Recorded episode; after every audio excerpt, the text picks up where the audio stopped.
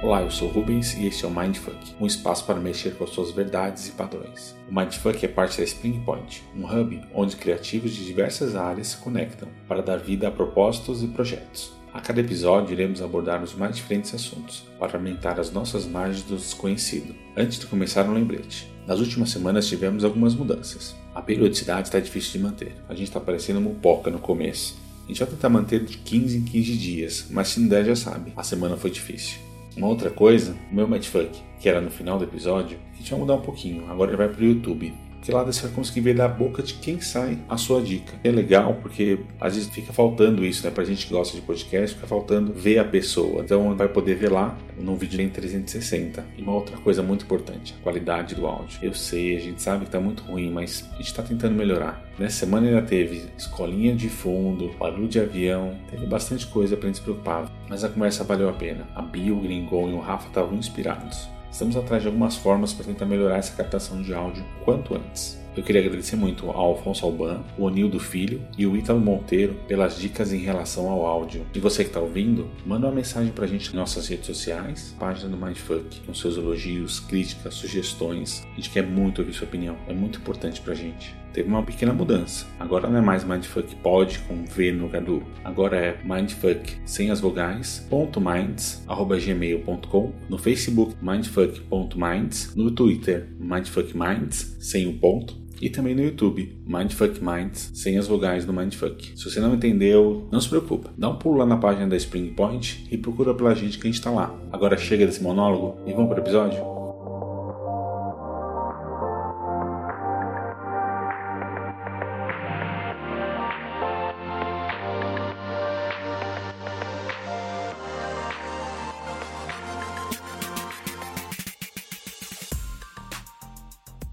Esse é o Mindfuck e hoje a gente vai falar sobre para onde estamos indo. Estamos aqui hoje com um Gringon, eu acho que estamos indo ao infinito e além. Beatriz Fernandes Rodrigues e eu acho que estamos indo para horizontes que a gente nunca imaginava que iríamos.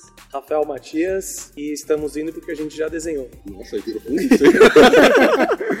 Esse tema veio muito porque a gente tem que estar sempre desvendar o futuro, em vez de simplesmente viver o presente. Todas as sociedades humanas, né, não é uma coisa exclusiva do Ocidente, né, mas por que, que a gente saiu da África e começou a andar o mundo inteiro? Qual, qual que era esse ímpeto? Por que, que a gente faz isso hoje nas empresas, né? Assim, tem áreas e áreas sobre tendência, sobre inovação, tentando desvendar o futuro.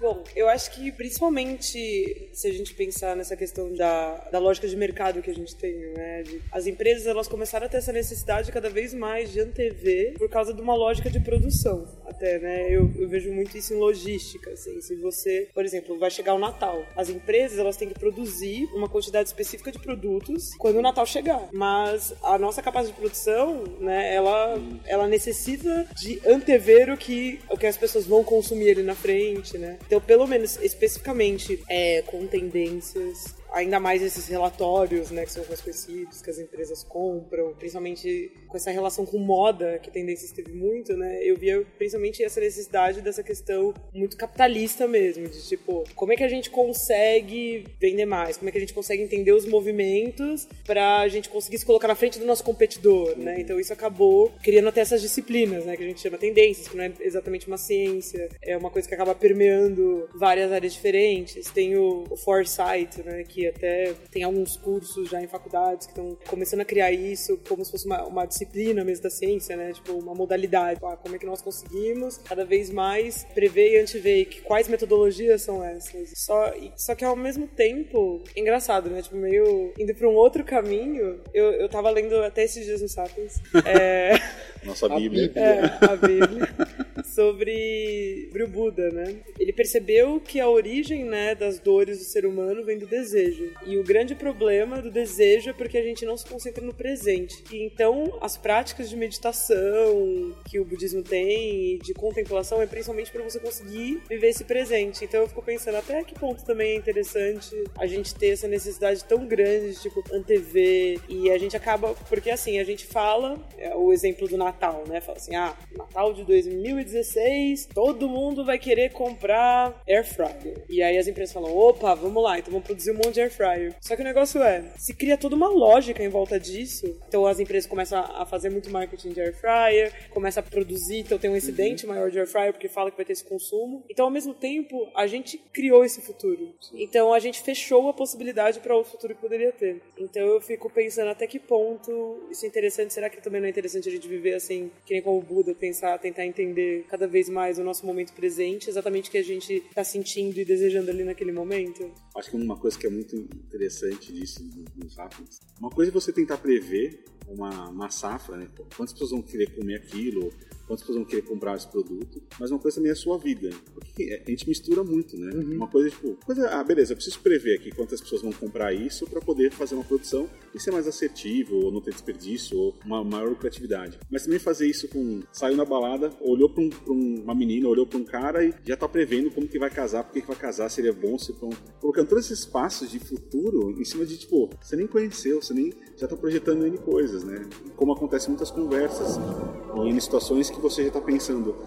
É, a pessoa fala oi, por que você falou oi assim? A gente está pensando que isso pode implicar em tantas coisas, às vezes pode ser tão simples. Natureza urbana, né? Natureza urbana. Esses pássaros mecânicos, né? Eu, eu sinto e vejo que o que está por trás disso tudo é um medo do despreparo, de não estar preparado para o que pode vir. Então, o ser humano vai criando ao longo de, de toda a educação. Mecanismos de tentar uh, estar preparado para aquilo. E aí cria-se tendências, cria-se disciplinas, ou eu forço o meu próprio imaginário a, a, construir uma realidade completamente minha, psíquica, eu sentir se funciona ou não, uh, por exemplo, que você está falando, uh, um namoro à primeira vista. Uh, mas esse medo da incerteza, esse medo do, do que está por vir lá na frente, este futuro completamente desconhecido, que faz com que eu queira estar uh, mais munido de informações. E, e essa incerteza faz com que eu, de certa forma, troque os pés pelas mãos. Uma das coisas que eu tinha pensado quando comecei a falar foi exatamente a mescla do que vocês dois falaram. Só que eu, eu fui para um outro ponto não, não. Acho, acho que o, o, ponto principal é o homem querer controlar as situações, sabe? É mostrar Legal. que está sempre sob o controle. Por isso que eu consigo ganhar mais dinheiro, por isso que minha vida é melhor que a dos outros, porque, porque eu previ isso, porque eu planejei isso, eu risquei isso, isso traçou exatamente a estratégia que eu queria, então eu estou bem de vida, eu estou não perdi o controle. E se a gente vê como que grandes civilizações foram evoluindo, foi disso, foi de começar a controlar a mente de outras pessoas. Elas começaram a, a progredir, começaram a ganhar mais dinheiro. E com o que você comentou do tipo que a Bia, não estou apontando para a Bia, gente. Tem problemas de gesticulação. E o comentário que a Bia fez do de, de, prever as tendências. Então, por exemplo, ah, hoje a gente consome mais air fryer porque, obviamente, foi feita mais comunicação da air fryer e tudo mais. Uhum. Então, eu fiquei pensando, tem, aquela coisa do, do vídeo viral, né? Que ninguém descobriu a fórmula do vídeo viral. Então, será, é, será que essas são as reais tendências que surgiram do homem? Assim, tipo, caralho, foi todo mundo parar no Ibirapuera e ter aquele mar de gente jogando Pokémon GO.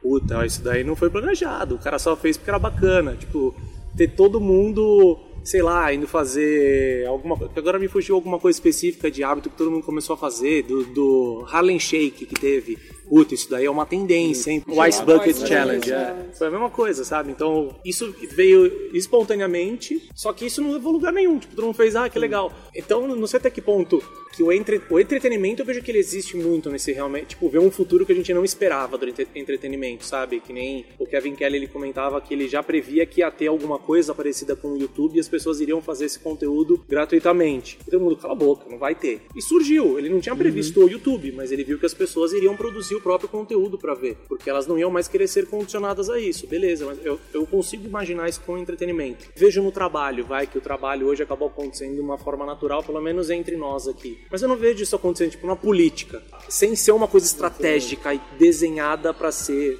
não foi um futuro que emergiu, foi um futuro que foi construído. Mas não é porque na política, por exemplo, ele tenta controlar demais e não dá espaço para algo novo, que na sociedade acontece. Sim, mas eu acho que a política é desenhada para isso, para ter total controle. Lembro muito da campanha do Obama. Na campanha do Obama, ele usou os meios mais tradicionais, mas de um jeito muito diferente. E as pessoas não conseguiam conceber o jeito que estava acontecendo, como que estava ganhando espaço com uma, uma ideia muito simples, né? Quase que a ideia do o jeito certo de fazer um viral, conseguiu, que foi um pouquinho diferente. Não foi muito. De repente, o, o, grande ponto é que nem na Espanha, né, teve os movimentos que usaram um pouco disso. Foi a política, só que não feita pelos políticos, feita pela população, que começou a articular coisas que conseguiu dar movimentos mais interessantes, que fugiu do controle. Que, a tendência é controle?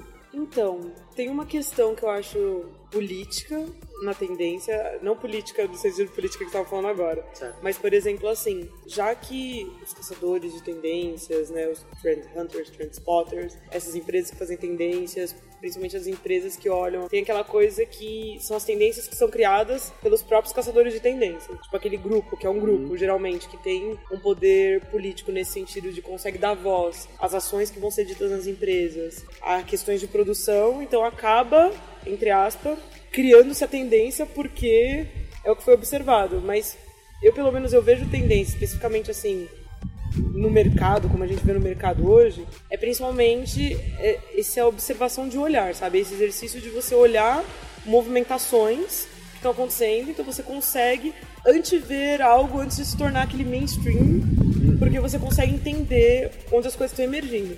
Quando você olha isso a partir de tecnologia, de tecnologia é bem mais fácil. Por exemplo, se você consegue olhar, putz, está saindo muitas patentes essa tecnologia específica, vai, está saindo muita patente de case de celular transparente.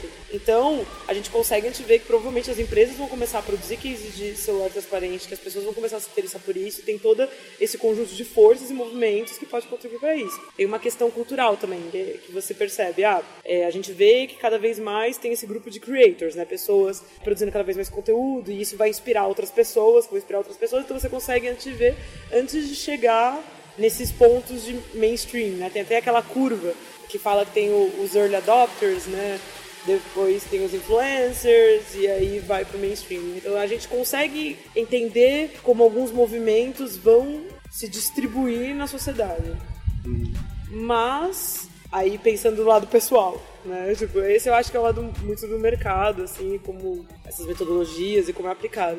Mas pro lado pessoal eu penso assim, o quanto é interessante a gente ficar olhando tanto para esse futuro e não nos concentrar no que a gente tem que fazer agora, sabe? É isso que eu fico pensando. Me, me lembrou uma conversa sobre moda que eu tive um tempo atrás, eu não entendo nada de moda, mas tava, a gente estava comentando sobre as cores de tendência do, das novas coleções. E, e, realmente precisa-se de um trabalho muito anterior de qual que vai ser a cor daquele N, para o cara não sei aonde, no meio do nada, atingir o fio X, para ele conseguir produzir a tempo para um, em grande quantidade para todas as grandes marcas que ditam moda uh, consigam produzir a tempo os modelos para os principais desfiles e assim por diante. Então, esse, esse controle, não, e assim não é um controle comportamental, mas é um controle de, de, de produção. É válido para a gente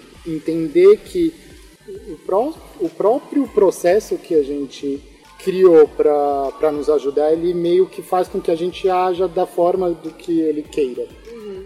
Então, se, se, eu, se eu tenho uma cadeia de produção barra uma cadeia de comportamento que lá atrás eu que criei, hoje ela me cria.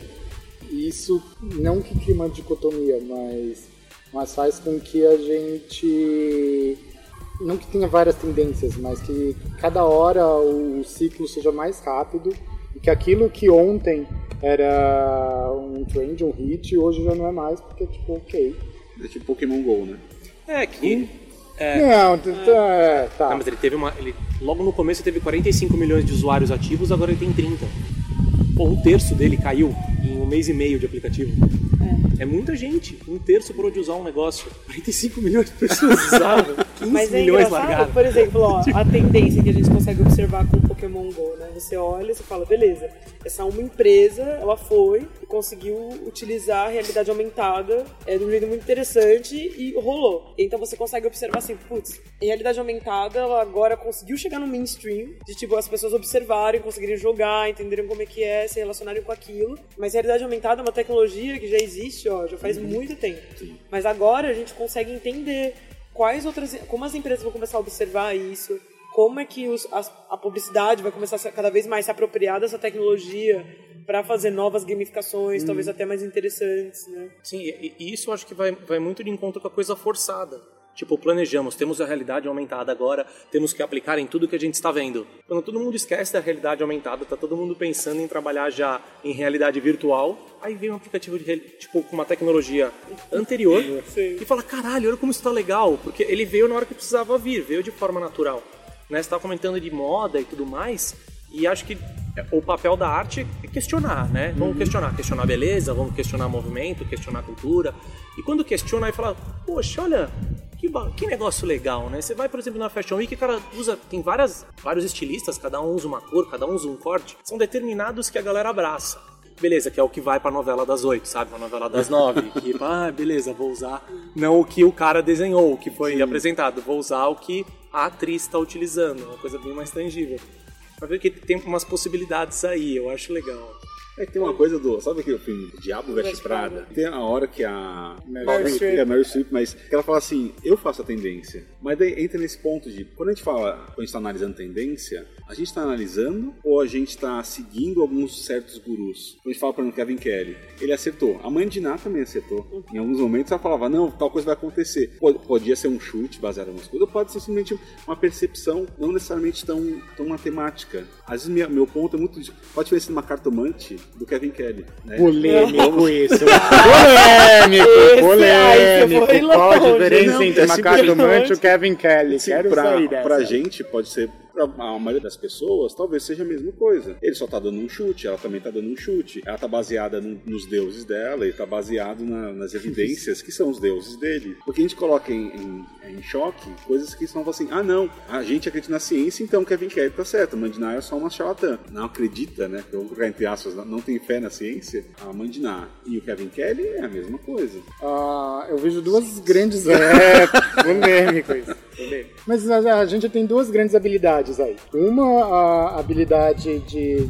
Dependente de qual, qual lado. Enxergar padrões. Então eu tenho uma série de, de dados. Dependente de qual é o meu Deus, eu consigo enxergar padrões ali, direcionar um caminho, mostrar um caminho. E a outra habilidade do nosso cérebro se encantar com uma novidade. Então esse padrão, de certa forma, pode é um padrão novo, é um padrão emergente, que faz com que ah, os demais cérebros ao redor do mundo não tinha percebido isso e que faz com que ele se torne relevante de novo. Só que o tempo da novidade cada vez está diminuindo, ou a gente se cansa mais rápido das coisas. Então a habilidade de encontrar padrões, ou um padrão maior e desmembrá-lo em pequenos padrões e lançando releituras do mesmo padrão, releituras da mesma tendência, faz de certa forma grandes coisas perderem o valor porque foram usadas de mau jeito. Mas em cima disso, a gente cria as, as nossas métricas, fórmulas, né, é, metodologias para isso. Qual é a diferença disso uma, é, do Kevin Kelly fazer toda essa análise de tendência e tudo mais e da carta de tarô? Da carta de Vamos, tarô, tarô. porque eu vou pegar alguns parâmetros, algumas coisas e vou colocar ali para tangibilizar. Sim. É uma, uma fórmula, é um método, uma, uma ferramenta para aquilo, para cartomante. O horóscopo também, né? Horóscopo. Horóscopo também. Porque a gente está falando assim, ah, não, vou, vou analisar o futuro. E não existe, da mesma forma que a gente já falou aqui, que as fórmulas são legais e não são legais ao mesmo tempo, ah, que foi uma das conclusões que a gente teve. Se você quer ver o futuro, quanto mais ah, metodologias você tiver, das mais científicas para as mais místicas, melhor. Perguntar para o Kevin Kelly qual que é o futuro X, perguntar para o tarô, ambos vão te dar uma resposta. E mesmo. E vai ser divertido as duas. Sim, mesmo dentro dos futuristas também vão ter de coisas diferentes, né? São todos, a maioria dos futuristas nem se, se gostam tanto, né? Não se batem, não. Ah, um vai falar o transhumanismo. Ah, idiotice. Não existe essa porra. Essa coisa dos dados, eu acho que é o, é o grande ponto. Eu, pelo menos, eu vejo muito isso, sabe? Tipo, ah, qual que é a diferença do, um relatório, vamos dizer, um relatório de tendências muito bem feito e um relatório meia boca? Eu acho que é exatamente na, na análise, tem a, a, a, questão do pesquisador, né, como análise, que consegue fazer uma análise interessante, consegue transformar aquilo num discurso, que eu acho que muita coisa às vezes peca nisso, sabe? O discurso uhum. não fica legal, então acaba sendo que aquele relatório ele não tem ação que dá para se tomar em cima daquilo, né? Não dá para transformar aquilo em estratégia, não dá para transformar aquilo em inspiração. Porque eu acho que quando a gente fala de tendências, é uma coisa que eu até eu gosto de brincar. Toda tendência, ela sempre vai ter a contratendência, né? E elas vão estar acontecendo ao mesmo tempo, e as duas existem e não quer dizer que uma anula a outra. Às vezes pode ser que uma tem mais força do que a outra, e mais probabilidade nessa questão de, ah, qual que tem mais probabilidade de acontecer, né? Uma coisa que eu até brinco, gente, pode ser que amanhã a Coreia do Norte resolva que vai explodir todo mundo, e aí? E aí tudo isso aí que a gente construiu, pra que que serviu, né? Então, claro, tem algo... Mas assim, qual que é a probabilidade disso acontecer? Muito pequena, mas poderia acontecer? Poderia. Tipo, qual a chance de acontecer? 50%. Ou acontece ou não acontece. Não, brincadeira. é, eu vejo que é exatamente essa questão, por exemplo, algumas análises de tendência que eu acho muito legais estão surgindo, principalmente usando essa big data de social, sabe? O, o, Twitter, ele começou com aquele, aquela ferramenta deles que é o Trending Topics, né? Então, Sim. o que, que, eles percebem? Ah, tem muita gente falando desse mesmo assunto nesse momento. Então, por exemplo, durante as manifestações que aconteceram, né? Dois, dois anos atrás já, né? Faz dois anos, né? Não, mas foi 2013, não foi 2013? Sim. 13, 13. Vou de 13, vou no Rubens. Eu lembro que quando começou as manifestações já tinha, tipo, grandes movimentações nas redes sociais, tinha o tanto que os eventos, o evento que culminou naquele grande, né, a grande manifestação, que aí lotou a Paulista inteira e todo mundo estaiado. Caramba, meu, mas já tinha acontecido vários eventos. E os eventos, eles foram aumentando. Teve um primeiro, que foi um grupo específico de pessoas estudantes. Depois teve um outro que foi maior, e teve outro que foi maior. Tanto que, eu, que nem o que aconteceu agora, o, as movimentações do impeachment, né? E, por exemplo, o Twitter já conseguia entender isso, porque ele via cada vez mais as pessoas estão falando cada vez mais sobre esse assunto. Então eu acho que é aí que a gente consegue fazer uma análise muito interessante. Quanto mais dados você tiver, seja utilizando fontes tanto etnográficas quanto dados online, quanto pesquisa, quanto utilizando tecnologia, que é o que eu gosto muito de fazer, né? Porque observando a tecnologia você consegue entender, exponencializar isso. Tipo, ah, se a, a realidade aumentada, né? A realidade aumentada ela tem um minuto de possibilidades. Aí você olha as possibilidades e você pensa, olha quantos caminhos elas vão poder ser explorados e provavelmente vão ser explorados, né, daqui a pouco. Sabe o negócio do Pokémon GO? Eu lembrei foi engraçado. Quando anunciou o Pokémon GO, todo mundo foi aquela super hype, né? Nossa, socorro, vai ser incrível tal. Só que eu já tinha jogado outro jogo do Niantic Labs. Uhum. E era uma bosta. eu tinha jogado uma bosta aquele jogo. E eu lembro que eu tinha falado, gente. Era dos portais, né? Era dos portais. Eu até esqueci o nome, como é que era? Ingress. Uhum. Ingress. E eu tentei jogar tal, mas eu achei a gamificação muito bizarra, assim. Achei a proposta super legal, só que faz uns anos isso. E eu lembro que anunciou.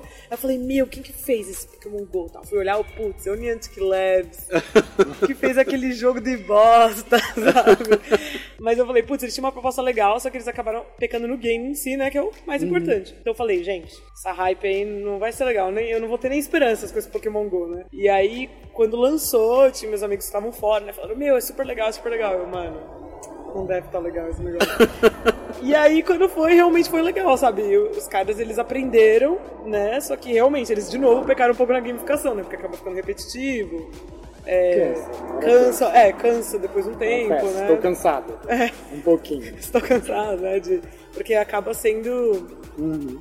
a mesma coisa, né? Repetitiva, repetitiva, repetitiva. Então, por um lado, eu não consegui ver que por causa de toda a questão histórica do Pokémon, da história das pessoas, do quantas pessoas se relacionam, com Pokémon esse fator, que era um fator único, né? Que uhum. os, os, caras conseguiram introduzir. Só que ao mesmo tempo eu consegui ver isso, falar, cara, a gamificação que eles tinham feito antes era ruim. Não sei se eles vão conseguir melhorar isso de novo, porque é, o mesmo, é a mesma eles galera que tá trabalhando. Nintendo. Eles têm a Nintendo é. agora. E agora eles têm a Nintendo, eles podiam melhorar isso, né? Como assim eles têm a Nintendo? Em parcerias, quer dizer? É, parceria. parceria. Ah, então, Sabendo alguma coisa?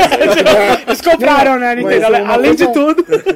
Não, uma coisa legal é que o Pokémon GO nasceu com uma mentira. Ah, foi uma mentira do Google, se eu não me engano. Ah, o negócio Ah, de do 1 Google de Maps, abril, né? o Google Maps. Porque o Google tem essa, essa cultura lá dentro de brincar no dia de 1 de abril. E aí, assim, foi uma análise da própria Nintendo, do bafafá que foi, tipo, meu, vamos lançar um Pokémon com o Google Maps. Aí eles ficaram com, tipo, hum, isso daí pode dar alguma coisa. Ah, não sei porque eles foram atrás da Niantic, né? A gente que eles tinham a base de dados eram, já. É, é, eles já eles, tinham base e de eles eram dados. do Google. Assim. E eles eram do Google. É, todo mundo ali, ó. Ah, mas, mas nasceu dessa análise da, da reação do povo. Então, nasceu de uma tendência. Sim, Mas tem uma coisa exatamente. que é, em cima do que o Rafa falou, que a gente tá, tá falando, por exemplo, Pokémon GO. Eles pegaram uma, uma engine boa, mas a jogabilidade estava ruim. E pegaram e fizeram uma coisa. é, é, usaram uma coisa que já tinha um hype, né?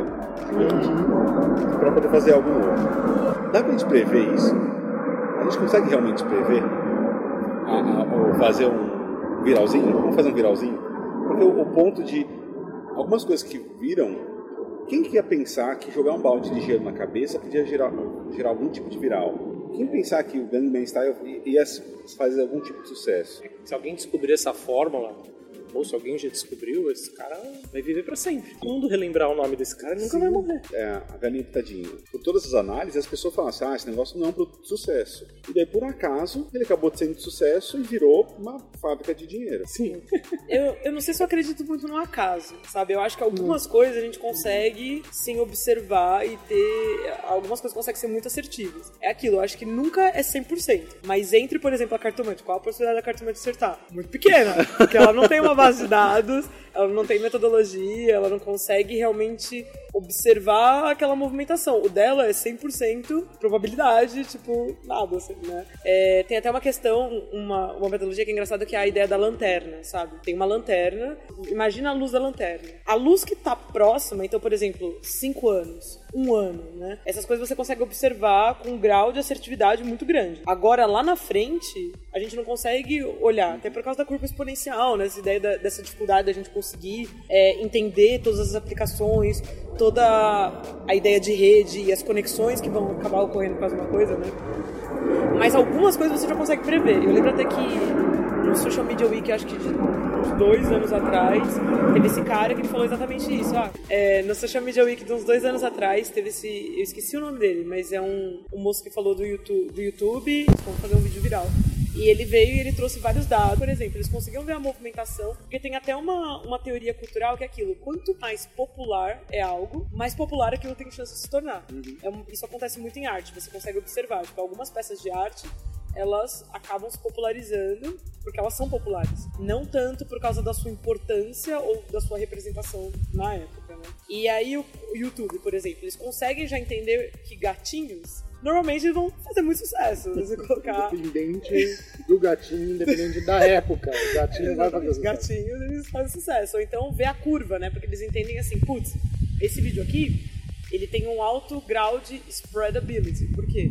Porque várias pessoas já estão compartilhando e pessoas desses grupos, países e nacionalidades diferentes. Então quer dizer que isso aqui tem um grau de spreadability tipo, muito alto pra pegar, né? as pessoas. Então algumas coisas eu acho que a gente consegue ter. Não, é tão esse acaso, assim, você consegue entender exatamente como é que o público vai aceitar aquilo, que grupo de pessoas você vai conseguir comunicar, é, qual que é a oportunidade que tá ali, né? Você, é, o- a questão, por exemplo, do feminismo, esse ativismo feminismo na web, que é interessante, né? Se a gente vê, é, começa como um grupo específico de pessoas, num núcleo acadêmico de mulheres brancas, classe alta, é, acadêmicas discutindo. Aquilo acaba se espalhando para outros tipos de grupos, e aí vai se espalhando, chega no mainstream, no mainstream que até Beyoncé, que antes cantava que ela, ela precisava de uma aprovação masculina, né, se, pra se sentir bem, agora se coloca como feminista, né. Então, eu acho que você observar esse movimento, então você consegue entender, poxa, você, chega no ponto. Beyoncé está falando, né? Talvez o feminismo ele realmente ele não seja mais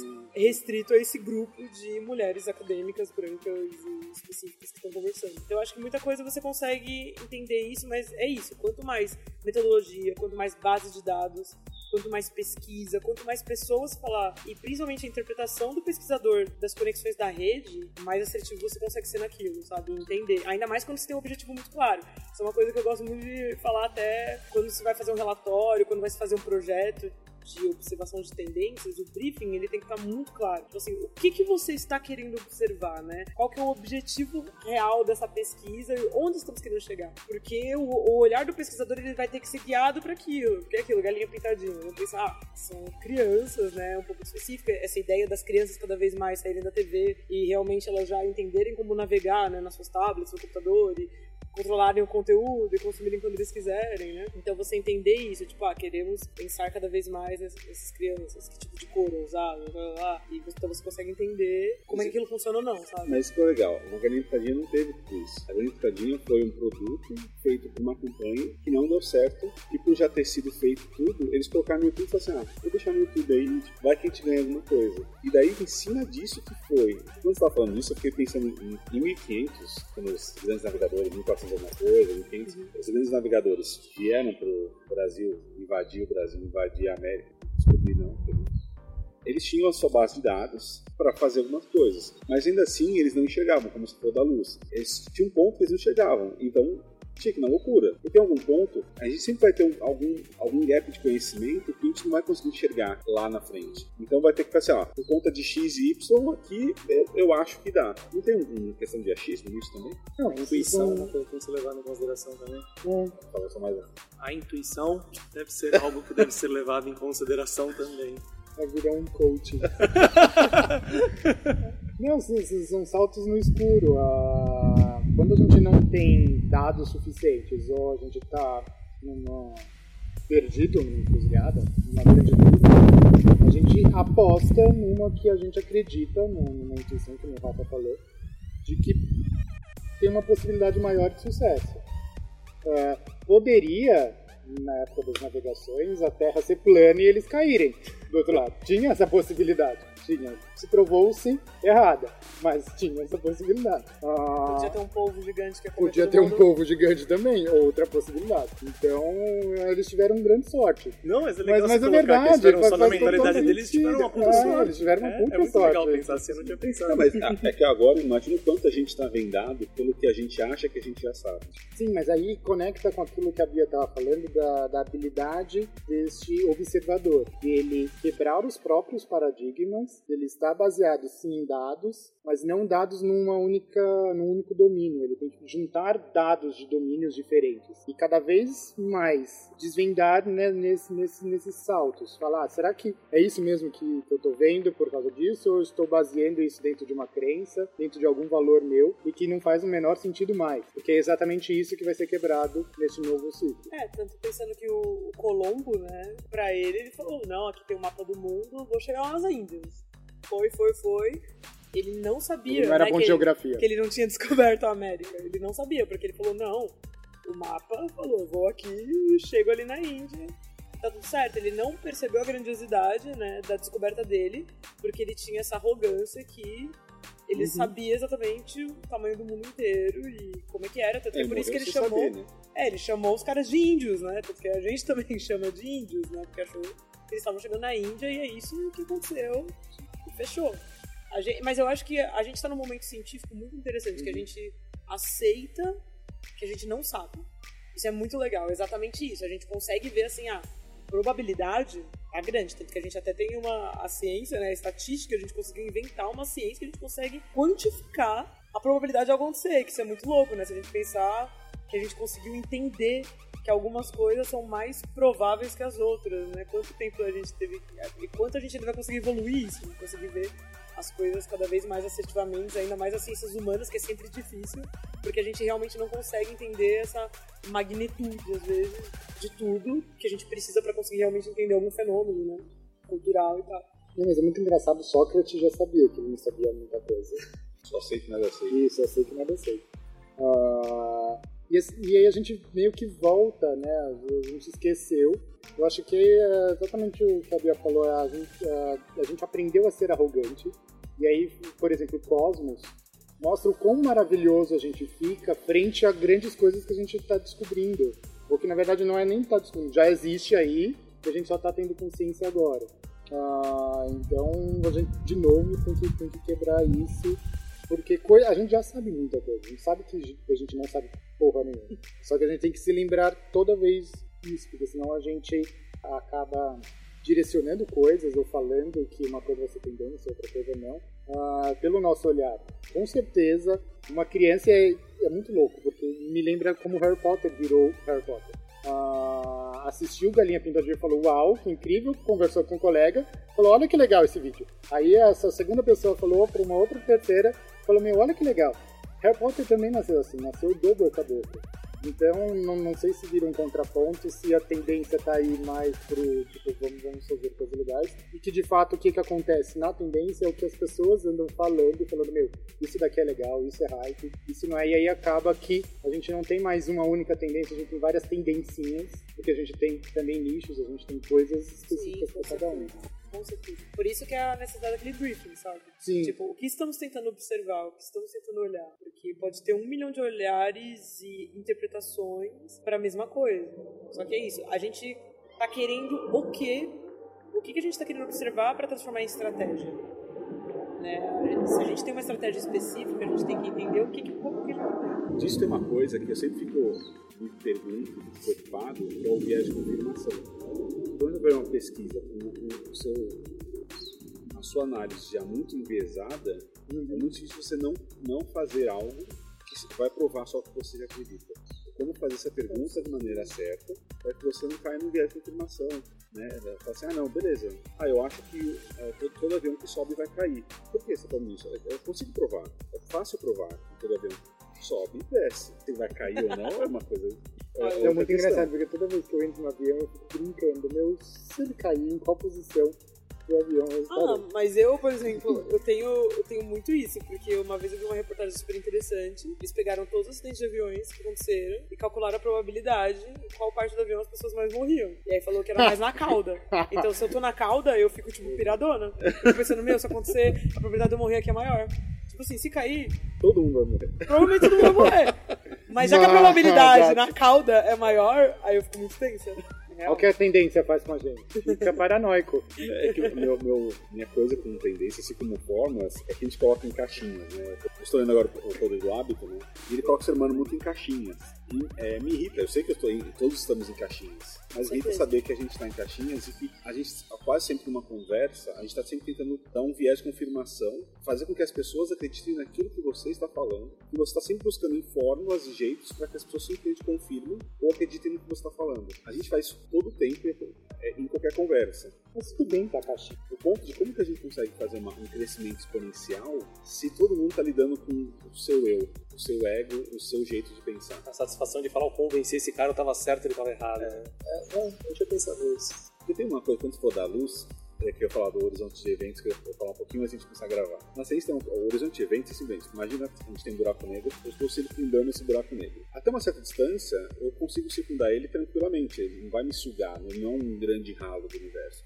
É uma, ele é muito massivo. Chega um ponto, não é que não existe nada dentro do buraco negro, só que nenhuma luz que seja emitida de dentro do buraco negro tem força gravitacional suficiente para sair. Então esse é o horizonte de eventos, onde a luz não consegue voltar para o observador externo conseguir ver. Quando a gente fala do futuro, assim, ah, no futuro tal coisa. A gente está tentando enxergar além do horizonte de eventos. Então gente está encontrar algo além desse ponto. Imagina, por exemplo, a gente falando agora sobre o mar, sem rumo, sem nada, fala assim, ah, pra onde você vai? E primeiro, o ser humano, o cara faz isso. E hoje pra gente fala assim, nossa, é ridículo, não, é redonda, eu sei que é redonda. Eu sei que se eu andar numa estrada assim, sensado, eu vou chegar em tal lugar. Eu sei que a gente tem algumas coisas concebidas hoje, muito como verdades, que talvez daqui 100 anos a pessoa fala, nossa, que ridículo. Assim como, por exemplo, a estatística, assim, nossa, que engraçado, eles usavam números para encontrar alguns padrões. E daí eles estão usando, sei lá, por quê? Será que a gente não tenta se convencer demais de que são os nossos confortos a, a tentar descobrir essas tendências, tentar desenhar isso. Porque as marcas, quando a gente falou disso, pensando muito, qual foi o último viral de marca? Porque a Spec Challenge não teve uma marca por trás. Gangnam Style foi um cara que fez negócio. Todos os virais que a gente está falando, nenhum deles teve uma marca por trás. Não, a marca era um deles. É, não, eram as pessoas fazendo, mas Tipo, a Galinha Pitadinha, eles, na, no começo, eles não tinham a intenção de serem, de serem tudo aquilo. Eles queriam ganhar o dinheiro pra aquela animação que eles tinham feito. E eles conseguiram é, monetizar, rentabilizar em cima daquilo. Mas quando a gente fala de toda a parte de marketing, publicidade que a gente fala, é basicamente pra fazer isso. Analisar a melhor tendência, fazer a melhor campanha pra poder colocar tudo no mercado e fazer com que aquilo bombe. Qual foi a última vez que a gente conseguiu fazer isso? Acho que Nike, Nike deve ter conseguido fazer em algum, algum momento, tentando refletir aqui. Mas será que ela, elas É que, é que essas tentativas, não, eu acho que são tentativas, tipo, até o que, que é o viral, sabe? O cara pega, muda alguma coisa, ai que legal, olha, mas é a Nike, ah, tá. Aí parece que a gente desiste de querer sustentar aquilo porque tem uma marca apoiando, sabe? Não é uma coisa natural do homem. Mas, por exemplo, eu vejo, foi intencional. A Nike criou esse grupo de corrida noturna aí. Que aí começou primeiro uma parceria com o iPhone, com a Apple, onde ela colocava no tênis dela um espaço para você colocar um, mecanismo que ele sincronizava com o seu iPhone, você corria, ele escolhia a música ideal para você correr na batida de- no mesmo BPM que você corria.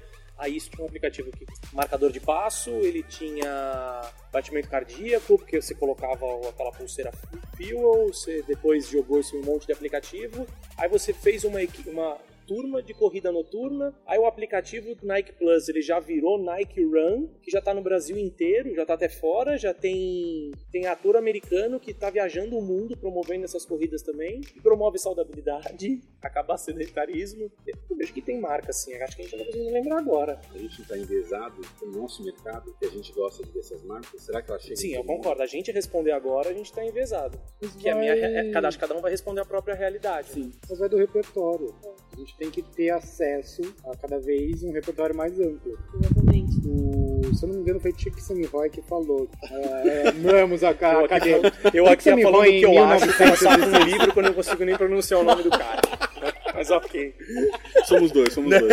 Chick Roy em 1963. Página Nossa. 5. página 5, parágrafo. O que, que ele fala? Ele fala que nada se cria a partir do nada. Tem um domínio que, que vai me fornecer elementos suficientes para eu combiná-los de maneiras novas e aí eu entrego de novo a este domínio ah, uma nova solução, uma nova estratégia. Mas vai a minha habilidade, e aí por isso que a, a criatividade se dá por definição não de consenso, mas por definição de criar algo novo e útil, exatamente daí. De quando essa nova solução, essa nova estratégia volta para esse domínio, de fato faz com que ele cresça. Porque voltar por voltar coisas, a gente o inferno tá cheio de boas intenções. Mas eu preciso ter uma base, eu preciso de caixas, eu preciso de categorias que me ajudam a, no mínimo, quebrá-las. Se eu partir só, ou Deus, ou seja lá quem for, conseguiu construir do nada algo, no vácuo, no, escuro, a, a gente precisa estar baseado e tentar entender quais são esses sinais fracos de futuro ou sinais fracos de que ah, um comportamento está mudando que faz com que eu invista mais uma coisa ali ou em outra. E o meu poder de experimentação que fala meu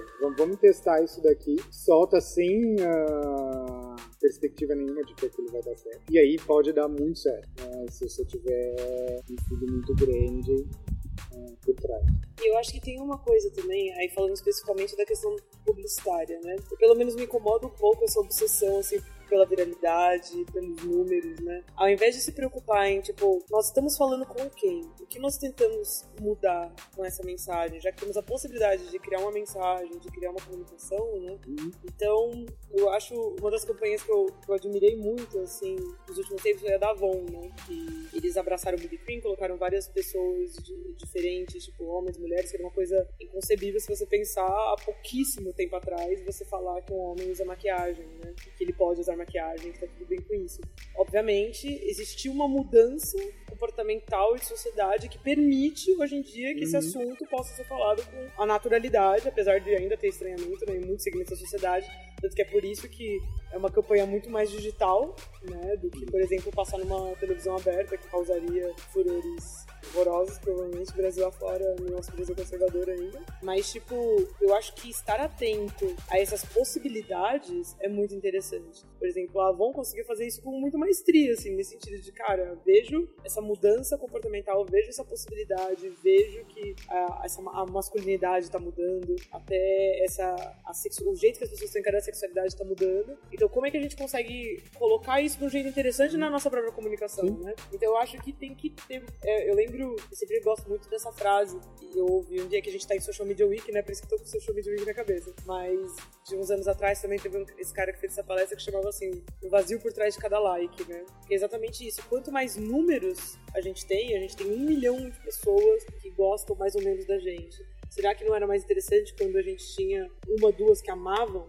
Então eu acho que a grande preocupação é realmente como é que você consegue fazer uma, uma mensagem, uma comunicação que realmente faz sentido, tanto para sua marca quanto para a pessoa que está falando, que aquilo faça alguma diferença no mundo, se preocupar em tipo, como é que eu surfo aqui nessa tendência no que as pessoas estão fazendo, me aproprio disso para ganhar um certo lucro em cima disso, sabe? Ao invés de pensar o que, que eu tenho de legal para oferecer, o que, que as pessoas estão discutindo, como é que eu consigo fazer essa convergência de interesses, né? Eu acho que as marcas elas podiam entender muito mais isso. Por exemplo, se pensar, eu gosto, esquis da avó, eu acho incrível, incrível. Porque é isso, em que ponto a maquiagem, por mais assim, ó, ó, e a maquiagem ela é mais necessária para mulheres. Só que, tipo, onde está a barreira, o laser, que quando um homem vai usar maquiagem, queima ele, ah, não pode. Então a gente não pode falar disso. A gente não pode falar que é uma maquiagem. Não existe, não existe barreira. É uma barreira que, que os humanos construíram por um milhão de motivos. Mas a gente conseguir observar que ela está sendo quebrada. Então a gente consegue empoderar isso cada vez mais, que é super interessante. E eu acho que é aí que entra o trabalho, pelo menos tendências em comunicação, que é legal, da gente entender isso. Tipo, cara, o que que tá lá fora? O que que tá acontecendo? Quais são essas conversas que estão rodando e que estão sendo maximizadas e como é que a gente potencializa isso ainda mais? Uhum. Eu acho legal isso que você tá falando. Eu, eu acho muito legal, e você tá falando essa coisa da publicidade e tal.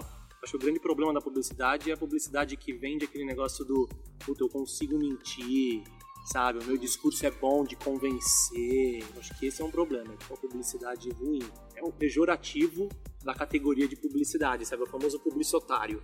É o cara que fala, não, eu consegui convencer o cara e vendi isso daqui, e não, eu sou bom por causa disso. Não, você não é um bom, você não tá construindo nada, né? Você tá criando pessoas frustradas que vão se, se ligar àquilo, depois ela não vai se identificar e vai gerar isso que você falou, o vazio por trás de cada live.